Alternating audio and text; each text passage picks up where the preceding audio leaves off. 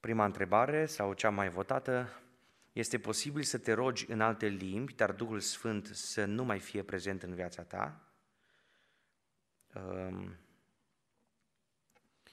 pentru că omul are rațiune și are posibilitatea să-și înregistreze mesajele sau vorbele pe care le transmite. Da, există posibilitatea ca tu, înșelându-te singur, ca persoană, să te fi îndepărtat mult de Dumnezeu, să fi continuat în păcat, să fi trăit în păcat, să ai o viață de păcat și tu să transmiți ca un automatism, da? ca un automatism, niște cuvinte pe care le-ai spus când ai fost botezat într-un mod autentic de Duhul lui Dumnezeu. Și acum să-ți rămână în memorie cuvintele acelea și să le transmiți. Ei, în momentul în care le transmiți așa, nu au efect. Ce e diferența? Nu au efect spiritual. Vă spuneam, cine vorbește în altă limbă se zidește pe sine însuși dacă vorbește ca rugăciune. Ei, în momentul în care vorbești în alte limbi, au fost persoane care m-au sunat și care uh, știu foarte bine că trăiesc în păcat, pentru că chiar aceste persoane mi-au spus aceste lucruri și mi-au zis, uh, vreau să scap, uh, pentru că au dus într-o direcție uh, dubioasă viața lor spirituală. Vreau să scap, să nu mai vorbesc în alte limbi și totuși vorbesc. Am zis să, să te ferească Dumnezeu să mai vorbești de azi încolo, până când îți spui viața în rânduială. Adică noi nu ne putem juca cu vorbirea în alte limbi. Trebuie să ne înțelegem. Noi nu Putem lua vorbirea în alte limbi ca fiind ceva supranatural, adică noi facem ce vrem noi în viața privată și uh, dintr-o dată mergem și vorbim în alte limbi și totul e în regulă, iar ne întoarcem la păcate. Nu, nu, nu există așa ceva. Apostolul Pavel zice foarte clar, ca să fii botezat cu Duhul Sfânt și ca să vină Duhul Sfânt și să vorbească prin tine, trebuie să existe un vas curat. Faptul că încă Domnul te mai cercetează, că mai simți prezența Domnului. Uitați-vă, cred că atitudinea corectă este următoarea. Când ai greșit, nici măcar nu trebuie să mai ai curaj să vorbești în alte limbi. Adică tu trebuie să ai momente de cercetare, să plângi înaintea Domnului, să te rogi, să zici, Doamne, mărturisesc păcatul ăsta, celălalt, celălalt, celălalt, Doamne, nu, nu am curajul să vorbesc în alte limbi. Și după ce simți că ai fost eliberat de păcatele tale, să îi dai acordul Duhului Sfânt să vorbească prin tine. Adică nu, nu poți să te joci, asta e foarte important să înțelegem, cu vorbirea în alte limbi. Vorbirea în alte limbi nu e o joacă un copii. Nu e ca și ceva care îl utilizezi ca un telefon, da? Îl utilizezi când ai nevoie să suni la cineva. Nu. Duhul Sfânt e foarte sensibil, spuneam și cu alte ocazii. Și Duhul lui Dumnezeu trebuie să lăsăm să ne prelucreze din interior înspre exterior. Iar în momentul în care ai greșit, ai păcătuit, îți mărturisești păcatul. Mie personal mi s-a întâmplat asta când am avut anumite carențe, slăbiciuni. N-am avut curajul, vă spun foarte sincer, să vorbesc în alte limbi. Ei, după ce mi-am mărturisit greșelile, slăbiciunile în dea Domnului, după ce i-am spus Domnului cu detaliu că îmi pare rău că am făcut lucrul respectiv, după ce am simțit o eliberare din partea Domnului Isus Hristos prin sângele Lui vărsat și în urma conștientizării pe care mi-a făcut-o Duhul Sfânt, apoi doar am lăsat gura mea să vorbească în alte limbi. Și vă spun că după ce am vorbit în alte limbi, am simțit din nou acea prezență a lui Dumnezeu. Uh, marea problemă a unora este că se joacă cu Dumnezeu, nu-și mărturisesc păcatele și cred că pot intra pe scurtături spirituale, adică au un dar, îl utilizează, nicio problemă, iar am vorbit în alte limbi. Ai grijă, nu te juca cu asta. Ai mare, mare atenție. Pentru că Dumnezeu nu schimbă regulile pentru nimeni, pentru niciunul dintre noi. Da? O altă întrebare este, o persoană care a primit Duhul Sfânt poate să primească vorbirea în mai multe limbi sau doar în una? Da. Vedeți, uh, expresia care este utilizată pentru vorbire în alte limbi este și felurite limbi. Da, poți vorbi în diverse limbi. Spuneam că poți vorbi într-o limbă traductibilă, de exemplu, n-ai știut nici măcar o boabă de spaniolă și se poate ca în urma botezului cu Duhul Sfânt să vorbești fluent, fluent în limba spaniolă. Și poate chiar să utilizezi uh, regionalisme, expresii care se utilizează doar în zona unde e persoana care te aude. Duhul lui Dumnezeu este foarte atent și sensibil, oricum e omniscient, știți bine, poate totul e omnipotent. Da? Adică Duhul lui Dumnezeu când vorbește prin tine, alege cum vrea să vorbească. Poate să utilizeze o limbă, mai multe, sau poate să utilizeze dialecte pe care s-ar putea nici măcar să nu le înregistreze societatea. Pentru că știți bine că sunt zone care încă nu au fost puse pe foaie anumite limbi. Da? Nu există probabil nicio carte, din câte știu eu, sunt, sunt dialecte legat de care nu s-a scris încă nicio carte în dialectul respectiv. Și se poate ca Duhul lui Dumnezeu să vorbească într-un dialect de felul ăla. Da?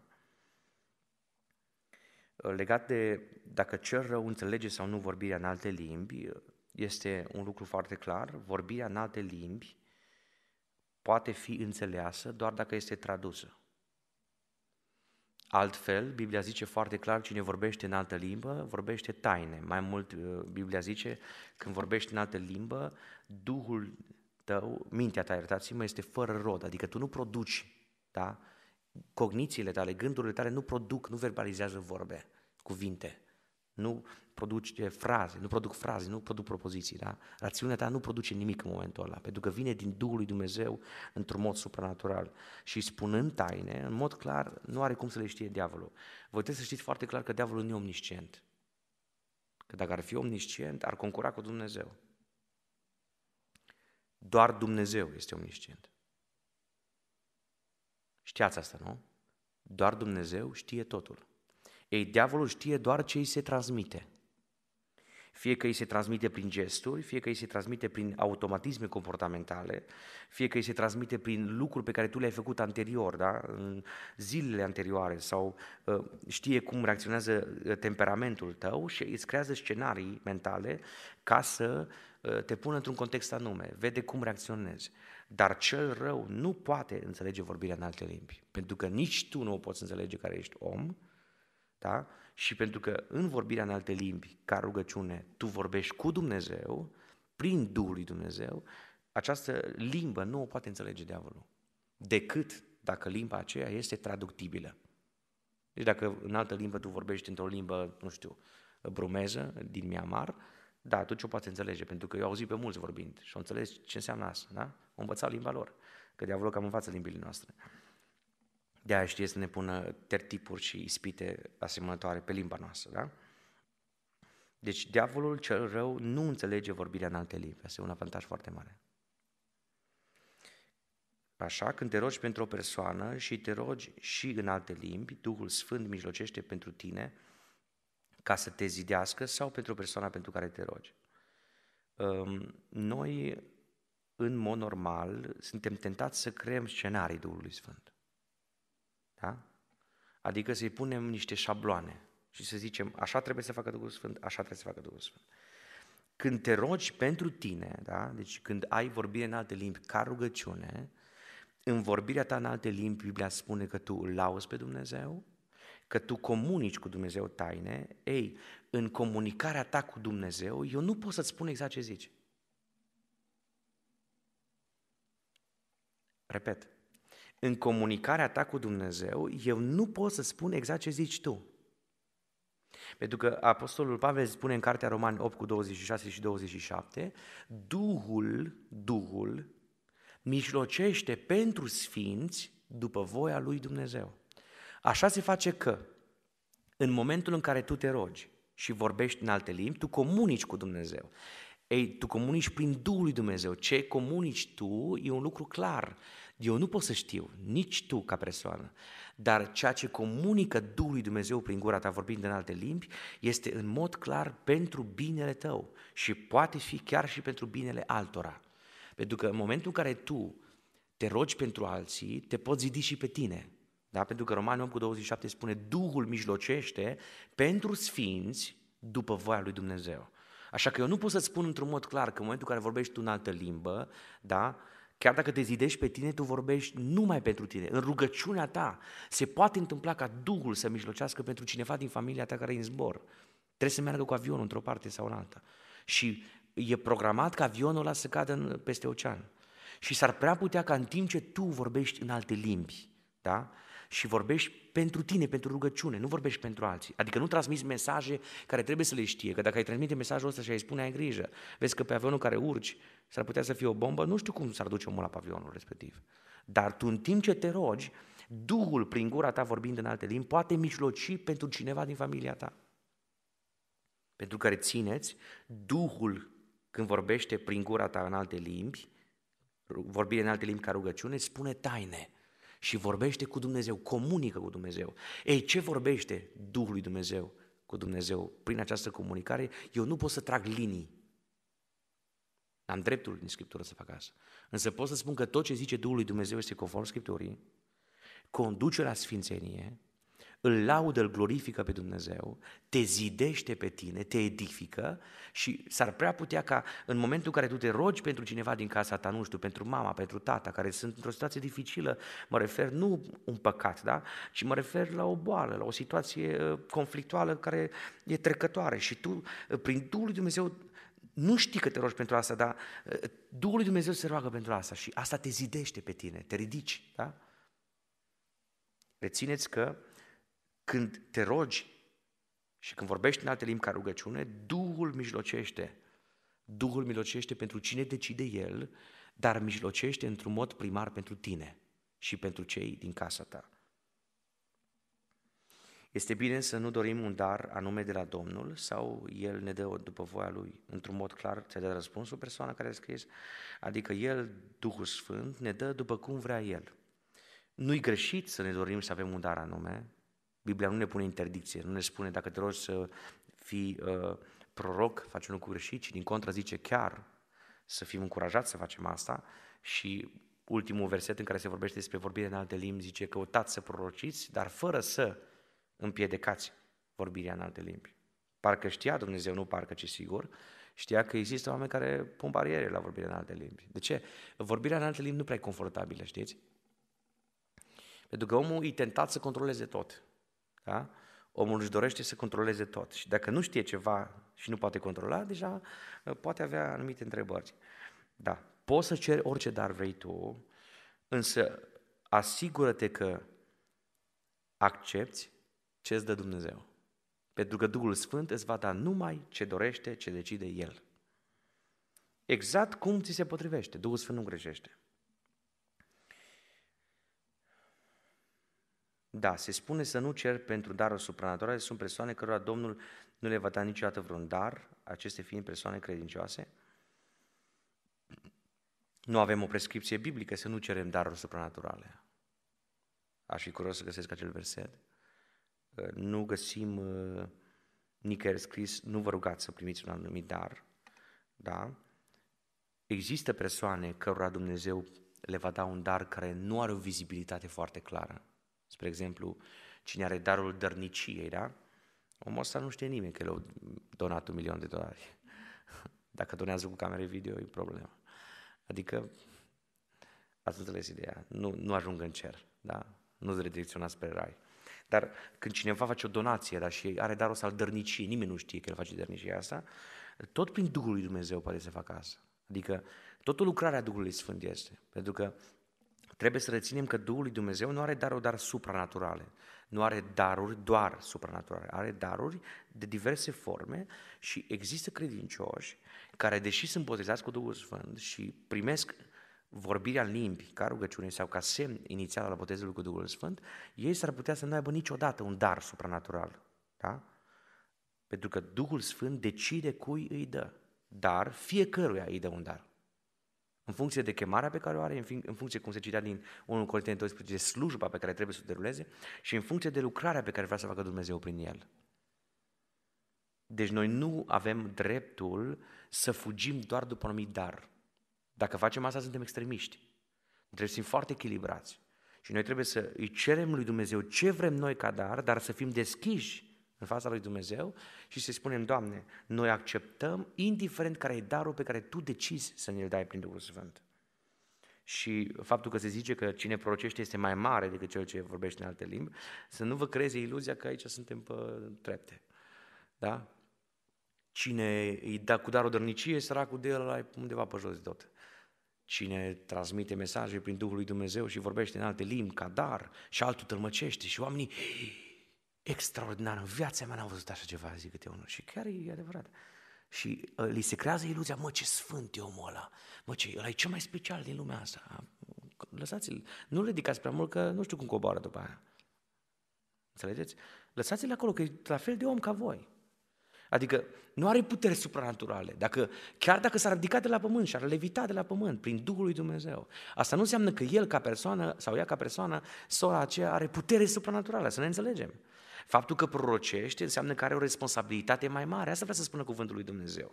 Și cuvântul lui Dumnezeu vrea să spună că pentru biserică, cineva care prorocește aduce zidire sufletească într-un mod mai larg, adică pentru mai multe persoane, pentru biserica întreagă, în timp ce prorocește. De ce? Pentru că poate transmite un mesaj privitor la toți membrii din biserică sau la toți cei prezenți în clădirea bisericii. Ei, când cineva vorbește în altă limbă, se zidește pe sine. Asta vrea să spună cuvântul lui Dumnezeu. Nu că dacă vorbești în alte limbi, ești un pic mai mic, frate. Ești mai slăbuț, da? Ești second hand, pocăință de mâna a doua. Nu există așa ceva, înțelegeți? Fiecare dar este la fel de important și Duhul lui Dumnezeu pe fiecare credincios îl capacitează în funcție de modul în care vrea să-l folosească pentru lucrarea pe care vrea să o deruleze prin el. Așa, cum ar trebui să stăruim după Duhul Sfânt? Este greșit să te rogi repetând un singur cuvânt? Pentru a fi botezat cu Duhul Sfânt nu există o prescripție clară. Vă spuneam că Duhul lui Dumnezeu lucrează după planurile sale și Duhul lui Dumnezeu nu are șabloane. Rețineți că în momentul în care uh, stăruiești după botezul cu Duhul Sfânt, tu nu trebuie să utilizezi un șablon uman. Tu trebuie să utilizezi doar șablonul biblic și anume să-ți mărturisești toate păcatele. Indicat ar fi să cauți un prezbiter sau un pastor la care se face asta în prezența căruia Domnului mărturisești păcatele, dar să ai un martor prezent. Îți mărturisești toate păcatele cu lux de amănunte, tot, tot, tot, te prăbușești înaintea lui Dumnezeu încep să intri ca un fel de disperare sfântă, să intri ca într-un fel de, uh, aproape că nu mai poți să dormi noapte dacă nu-ți botezat cu Duhul Sfânt. Asta e dorința înfocată pe care trebuie să o ai, să fii botezat cu Duhul Sfânt. Cer într-un mod asidu. Uh, când am fost botezat cu Duhul Sfânt, la vârsta de 9 ani, cum majoritatea de voi știți, am, m-am rugat să fiu botezat cu Duhul Sfânt și mă rugam înainte să mănânc mâncarea de dimineață. Înainte să mănânc micul dejun, prânzul, oricând, cina. Mă rugam și spuneam Duhului Sfânt, te rog să mă botez. Adică pentru mine a devenit o prioritate a vieții, mai important decât mâncarea, mai important decât somnul, mai important decât faptul că mă duc la biserică. Pentru mine era o, o disperare faptul că n-am primit botezul cu Duhul Sfânt. În momentul în care un om ajunge la nivelul ăsta de dorință, de o, o, o căutare înfocată după Duhul lui Dumnezeu, ei, s-a debarasat de păcat, are credință, își proiectează viața și mintea spre crucea de la Golgota și zice, Doamne, dacă Tu mă botezi cu Duhul Sfânt, nu-i pentru că eu sunt important, nu pentru că eu merit, nu pentru că am vreo vrednicie, nu pentru că mi-am mărturisit păcatele. Da, a fost o condiție să mărturisesc păcatele, pentru că Tu nu pui un vin nou într-un burduf vechi, se spunea în seara asta. Tu nu pui ceva de calitate înaltă, cum e Duhul Sfânt, de cea mai înaltă calitate, în ceva care e de joasă calitate, care s-ar putea să, să piardă acea valoare, comoara aceea. Și, Doamne, eu mi-am făcut tot ce pot eu pentru mine, dar mă proiectez orientez înspre voia ta, accept voia ta, te înalți pe tine, te glorific și cer. Dacă voi care sunteți răi, spune cuvântul Domnului Luca 11 cu 13, știți să dați daruri bune și numai daruri bune copiilor voștri, cu cât mai mult Tatăl vostru cel ceresc va da Duhul Sfânt celor ce îl cer. Ei, în momentul în care cineva cere botezul cu Duhul Sfânt și îl cere, este imaginea unui copil, că despre asta e vorba. Un tată care îi dă un copil. Pe copilul ăla care nu primi machetuța lui, ăla e în stare să se dea peste cap. Ăla e în stare să facă orice. Ăla merge dimineața, la mea seara, merge în timpul zilei, în timpul nopții, se trezește unul și nu doarme noaptea. Și zice, tati, mi-ai promis machetuța, dă-mi o. De ce? Îi trebuie macheta. Îi trebuie lucrul ăla, îl cere. Asta înseamnă stăruință. Să nu mai poți fără asta. Să-ți dorești foarte mult. Să intri într-un fel de disperare că nu ai primit lucrul ăsta, dar nu o disperare care să te ducă la păcat, nici într-un caz, ci o dorință înfocată să-ți dorești foarte mult asta. Ei, când vii la stăruință, acasă, unde ești, când stărui, nu trebuie să ai un șablon. Noi nu repetăm un cuvânt pentru că prin repetarea cuvântului ni se încurcă limba și ne vin cuvinte. Nu, asta nu scrie în Biblie. Asta scrie oriunde vreți voi, dar nu în Biblie. Noi nu avem șabloane ca să primim Duhul Sfânt. V-am spus, și nu sunt singurul caz, când am fost botezat cu Duhul Sfânt, am fost singur în hol. Într-o vară de iunie 1995 și într-o dimineață m-am trezit și m-am pus pe genunchi să mă rog ca de obicei, dar nu din ritualic, și m-am rugat și am început să vorbesc în alte limbi. Nu a fost nimeni la urechea mea să spună, spune asta, spune asta, spune asta. Nu a fost nimeni lângă mine să zică, ai, încurajează-te. Nu contest. Nu contest faptul că temperamentul meu într-un fel, că modul de reacție al meu într-un fel și modul de reacție al altora în alt fel și alții au nevoie de încurajare. Nu-i deloc greșit ca oamenii să vină lângă tine, unii care au darul punerii mâinilor, pastori, prezbiteri care își pun mâinile și s-ar putea prin această punere a mâinilor, prin acest act al punerii mâinilor, să fi botezat cu Duhul Sfânt. Nu contestă, există caz biblic. În cazul din fapte 19, a venit Pavel și a pus mâinile peste cei care erau acolo în Efes și în timp ce și-a pus mâinile peste ei, au fost botezați cu Duhul Sfânt și au început să vorbească în alte limbi. Înțelegeți? Deci e foarte important să nu facem din stăruință un șablon să căutăm lucrul ăsta, să-L cerem cu toată inima, să căutăm curăția spirituală, să, să cerem cu disperare Duhului Dumnezeu și o să vedeți că în momentul în care ne facem noi partea noastră, Duhul Sfânt abia așteaptă să-și deruleze planurile Lui și să-și facă partea Lui, pentru că Dumnezeu e Sfânt și lucrează în Sfințenie. Dacă ești botezat cu Duhul Sfânt, cum pot afla darul pe care îl am, dacă sunt botezat, Poți să ai Duhul Sfânt și totuși să nu ai niciun dar? Aici deja am răspuns într-un fel, în momentul în care ești botezat cu Duhul Sfânt, trebuie să ai un dar. Faptul că darul tău nu este vizibil sau nu este un dar supranatural dintre cele nouă, asta nu înseamnă că nu ai niciun dar. Trebuie să ai un dar. Trebuie să-l identifici și trebuie să vezi în ce lucrări te folosește Domnul. Poate ai un dar de încurajare foarte puternic. Pe oricine vezi că e deprimat, tu știi cum să-l iei. Știi să-l ridici, îi spui, nu laburești, nu spui povești, spui lucruri reale despre viața lui, dar ridici. Când a vorbit omul cu tine, deja te vede altfel. Adică vede lumea cu alți ochi, începe să, să, să aibă viață în priviri. De ce? Tu ai darul ăsta al încurajării, al bărbătării. Sunt și alte daruri care sunt. Și în funcție de modul în care te folosește Dumnezeu, la ce vezi tu că potrivești foarte bine, Duhul lui Dumnezeu te va canaliza să te folosească pentru darul pe care îl are și l-a pus în viața ta. Poate să fie vorbirea în alte limbi din altă sursă, dintr-o sursă străină, spre, spre exemplu, o sursă diabolică. În momentul în care un om se curăță, în momentul în care un om își ține viața în rânduială scripturală, e sincer, îl caută pe Dumnezeu cu toată ființa, Duhul lui Dumnezeu nu îi va da o vorbire în alte limbi dintr-o altă sursă. Conform Scripturii, nu găsim caz biblic în care diavolul să fi vorbit într-o altă limbă. Reține ce vă spun? Conform Scripturii, nu găsim caz biblic în care vreun demon care poseda pe vreun om să fi vorbit într-o altă limbă. Da? Asta nu înseamnă că nu se poate imita vorbirea în alte limbi. Dar ca să ajungi la dorința de imitație a vorbirii în alte limbi, trebuie să ai o viață de păcat și totuși să vrei să impresionezi, să ai o motivație dubioasă, extrem de gravă din punct de vedere scriptural, și atunci e ca și cum ai vrea să te înșeli pe tine singur. E ca și cum să-ți dorești să-ți faci ție rău. Ori dacă tu n-ai, n-ai astfel de intenții, nu-ți dorești să impresionezi pe nimeni, n-ai gândul să ieși în evidență, n-ai dorință să, uh, nu știu, să fii important față de cineva, să te vadă cineva altfel, mai, mai, mai dotat din punct de vedere spiritual, mai edificat și tu cu sinceritate ceri botezul cu Duhul Sfânt. Ei, dacă viața ta e curată, Duhul Sfânt îți va da o vorbire din partea Lui. Ei vorbeau în alte limbi după cum le dădea Duhul să vorbească. Dacă cineva imită vorbirea în alte dacă cineva ascultă pe alții, vorbește ca el, dacă cineva se joacă cu așa ceva, dacă cineva caută din alte limbi cuvinte, astea sunt motivații dubioase maxim, n-au nimic cu Scriptura. Și persoanele acelea pot greși. Dar dacă ele caută cu sinceritate vocea lui Dumnezeu, voia lui Dumnezeu, se roagă sincer, da? Atunci nu se poate să primească dintr-o sursă greșită. Care e diferența dintre limbile îngerești și omenești, dacă aș fi înger, v-aș spune? Așa, limbile îngerești pot fi interpretate ca vorbire în dialecte angelice. Uh, n-am auzit niciun înger vorbind, chiar dacă unii au fost numiți îngeri, dar nu erau.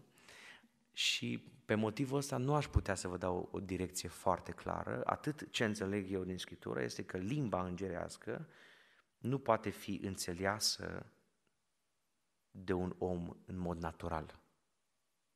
Mă înțelegeți? Pentru că îngerii comunică în limbajul lor. Nu avem dovezi scripturale în care să știm cum au comunicat îngerii între ei. Știm doar că îngerul a știut să vorbească pe limba Mariei. A știut ebraică. Știm că îngerul a vorbit pe limba, da, creacă. Între alte limbi de circulație internațională, limba latină. Adică îngerul, când se raportează la un om, vorbește pe limba omului. pentru că Dumnezeu îi dă această capacitate. Îngerii sunt duhuri slujitoare, trimiși cu mandat privat, special, pentru o anumită lucrare. Lucrarea aceea trebuie să deruleze, după ce își derulează lucrarea, ei se retrag și își primesc alte responsabilități. Așa că modul în care vorbesc îngerii între ei, eu nu pot să vă spun, doar atât pot să vă spun că limbile acelea nu le pot înțelege oamenii dacă îngerul nu vorbește pentru un om. Când vorbește pentru un om, primește capacitatea să vorbească în limba acelui om.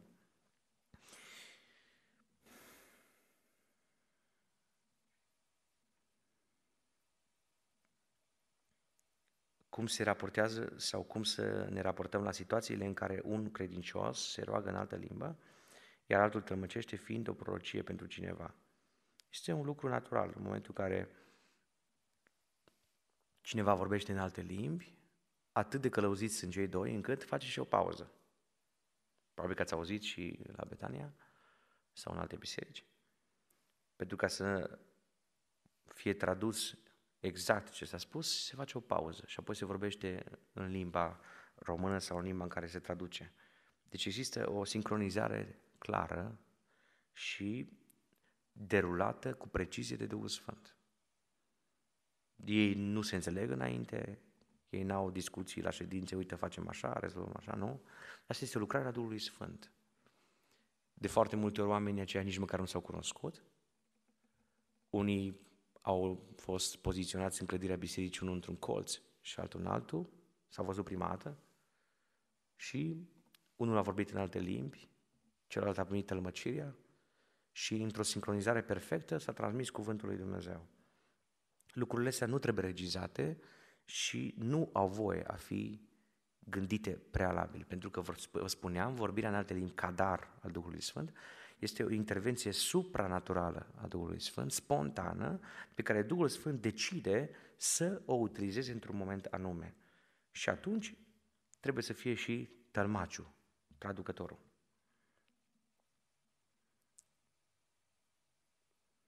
Este vorbirea în limbi o practică care era prezentă în viața păgânilor din vechime. Uite, vă spun foarte sincer că nu am fost interesat de așa ceva și nici nu mă interesează.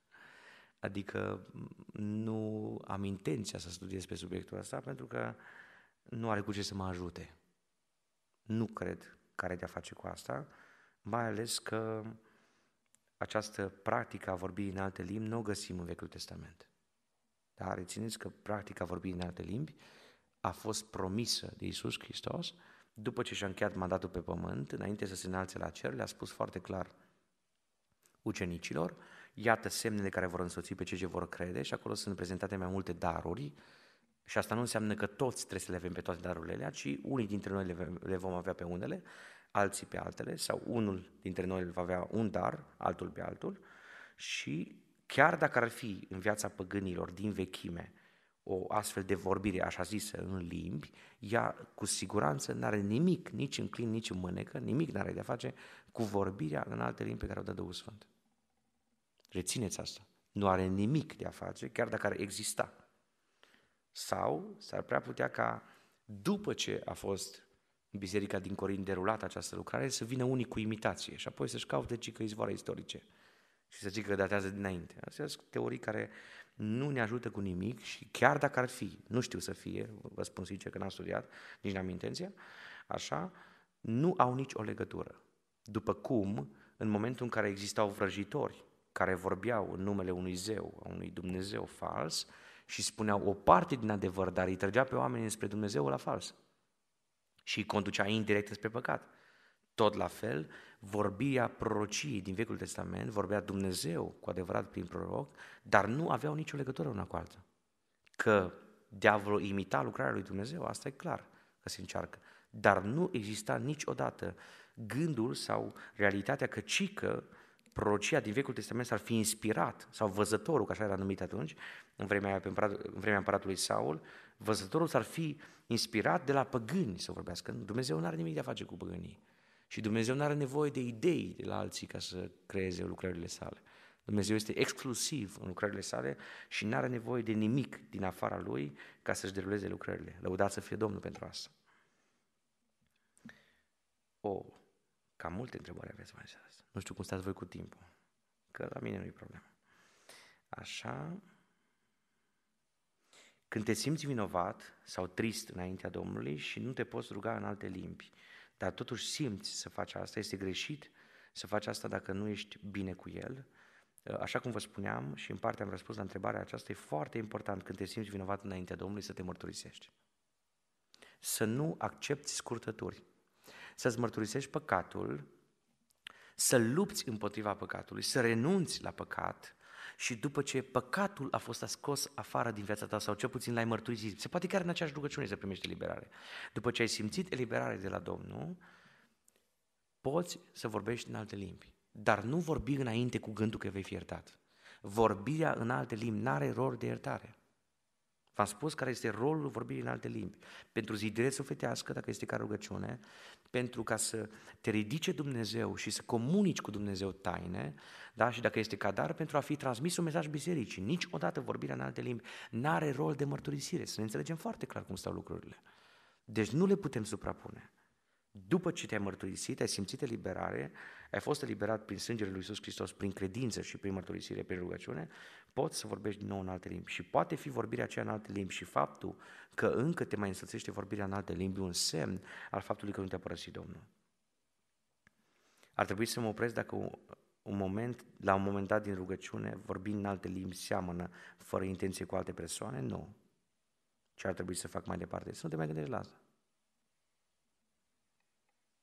Adică vorbind în alte limbi, Biblia zice, mintea este fără rod dacă vorbești pentru rugăciune. Și și când vorbești pentru biserică, tot nu-i rodul minții tale. Așa că dacă nu-i rodul minții tale și diavolul zice, vezi că seamănă că ai auzit la cutare că vorbești așa. Tu nu te mai gândi la asta, că n-are nimic de a face cu Scriptura. Pentru că Biblia nu zice vorbiți în alte limbi și gândiți-vă ce vorbiți. Că degeaba vă gândiți dacă nu știți. Adică e clar.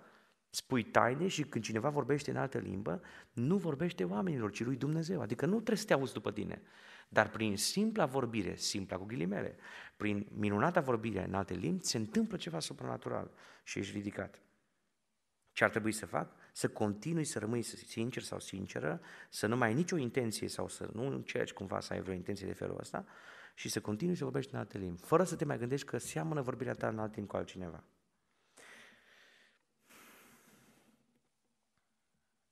Da, 1 Corinteni 14 cu 22 scrie că limbile sunt un semn pentru cei necredincioși și nu pentru cei credincioși. Cum explicați acest verset? Am explicat deja, și anume, când vorbirea în alte limbi este cadar din partea Duhului Sfânt și este însoțit de tălmăcirea limbilor, intră un om necredincios în biserică și cineva se ridică și vorbește în alte limbi și spune lui, lui vorbește.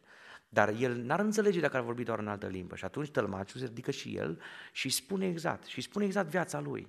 Zice, asta ai făcut, asta ai făcut, asta ai făcut, ai ajuns aici din cauza asta. Ți-ai pus gândul cu tare, vrei să faci asta, vrei să faci asta, asta, asta. E în momentul în care omul zice, bă, dar eu să sta. Păi de unde mă știți? Că sunt prima dată aici în clădire. Cum de mă știți voi? Că am venit pe furiș și am... Cum de știți? Și Biblia zice, când îi dată pe față viața lui, pentru el e un semn că acolo, în clădirea aceea, e prezent Dumnezeu. Și în momentul în care îi se dă pe față viața, cade cu fața la pământ înaintea lui Dumnezeu și zice, aici e Dumnezeu și rămân cu voi. Așa se explică faptul că e un semn, vorbirea în alte limbi, ca dar pentru cei necredincioși. Se poate să ai o vedenie în timp ce străluiești după Duhul Sfânt? Da, spuneam și cu altă ocazie. Se poate să ai o vedenie dacă vedenia respectivă este cu rol de a te îndrepta înspre mântuire. Când te rogi sincer, ca și Corneliu, ca și Saul din Tars, poți să ai o vedenie care este destinată nu cu rol, deci nu cu rol de transmitere a mesajului pentru alții, nu-i pentru folosul altora, este o vedenie, o imagine care ți-o arată Dumnezeu, pentru tine, pentru viața ta. Și vedenia poți să comunici doar unor slujitor, dacă vrei să uh, îți fie clar, pentru că s-ar prea putea să-ți vină o imagine de la diavolul care să-ți blocheze stăruința. Așa că n-ar fi rău să te sfătuiești cu cineva ce ai văzut. Dacă vorbești în altă limbă, este necesar să ai și darul trămăcirii. Da, este bine să ceri și darul trămăcirii, în cazul în care vrei să vorbești public, fluent. Da? Dacă vrei să utilizezi vorbirea în alte limbi ca dar, și dacă l-ai, că dacă nu l-ai, degeaba vrei să-l utilizezi, atunci nu ar fi rău să ceri și tălmăcirea. când eram în clasa 8 înainte să mă duc la, ba- la banchetul la care se organizează când m-am dus, eram în genunchi într-o zi de luni în biserica din Albini.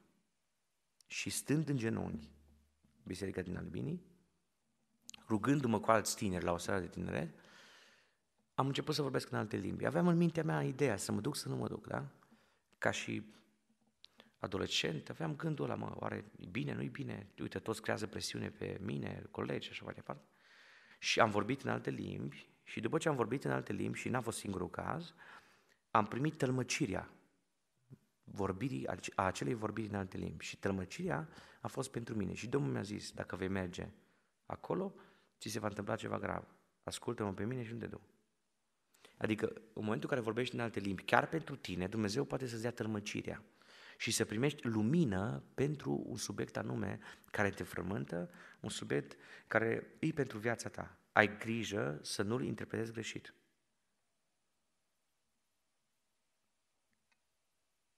Este posibil să, să te, ți se îmbogățească vorbirea în alte limbi doar pentru că te rogi mai mult fără să trăiești în sfințenie? Nici într-un caz. E ca și cum ai vrea să zbor de la avion.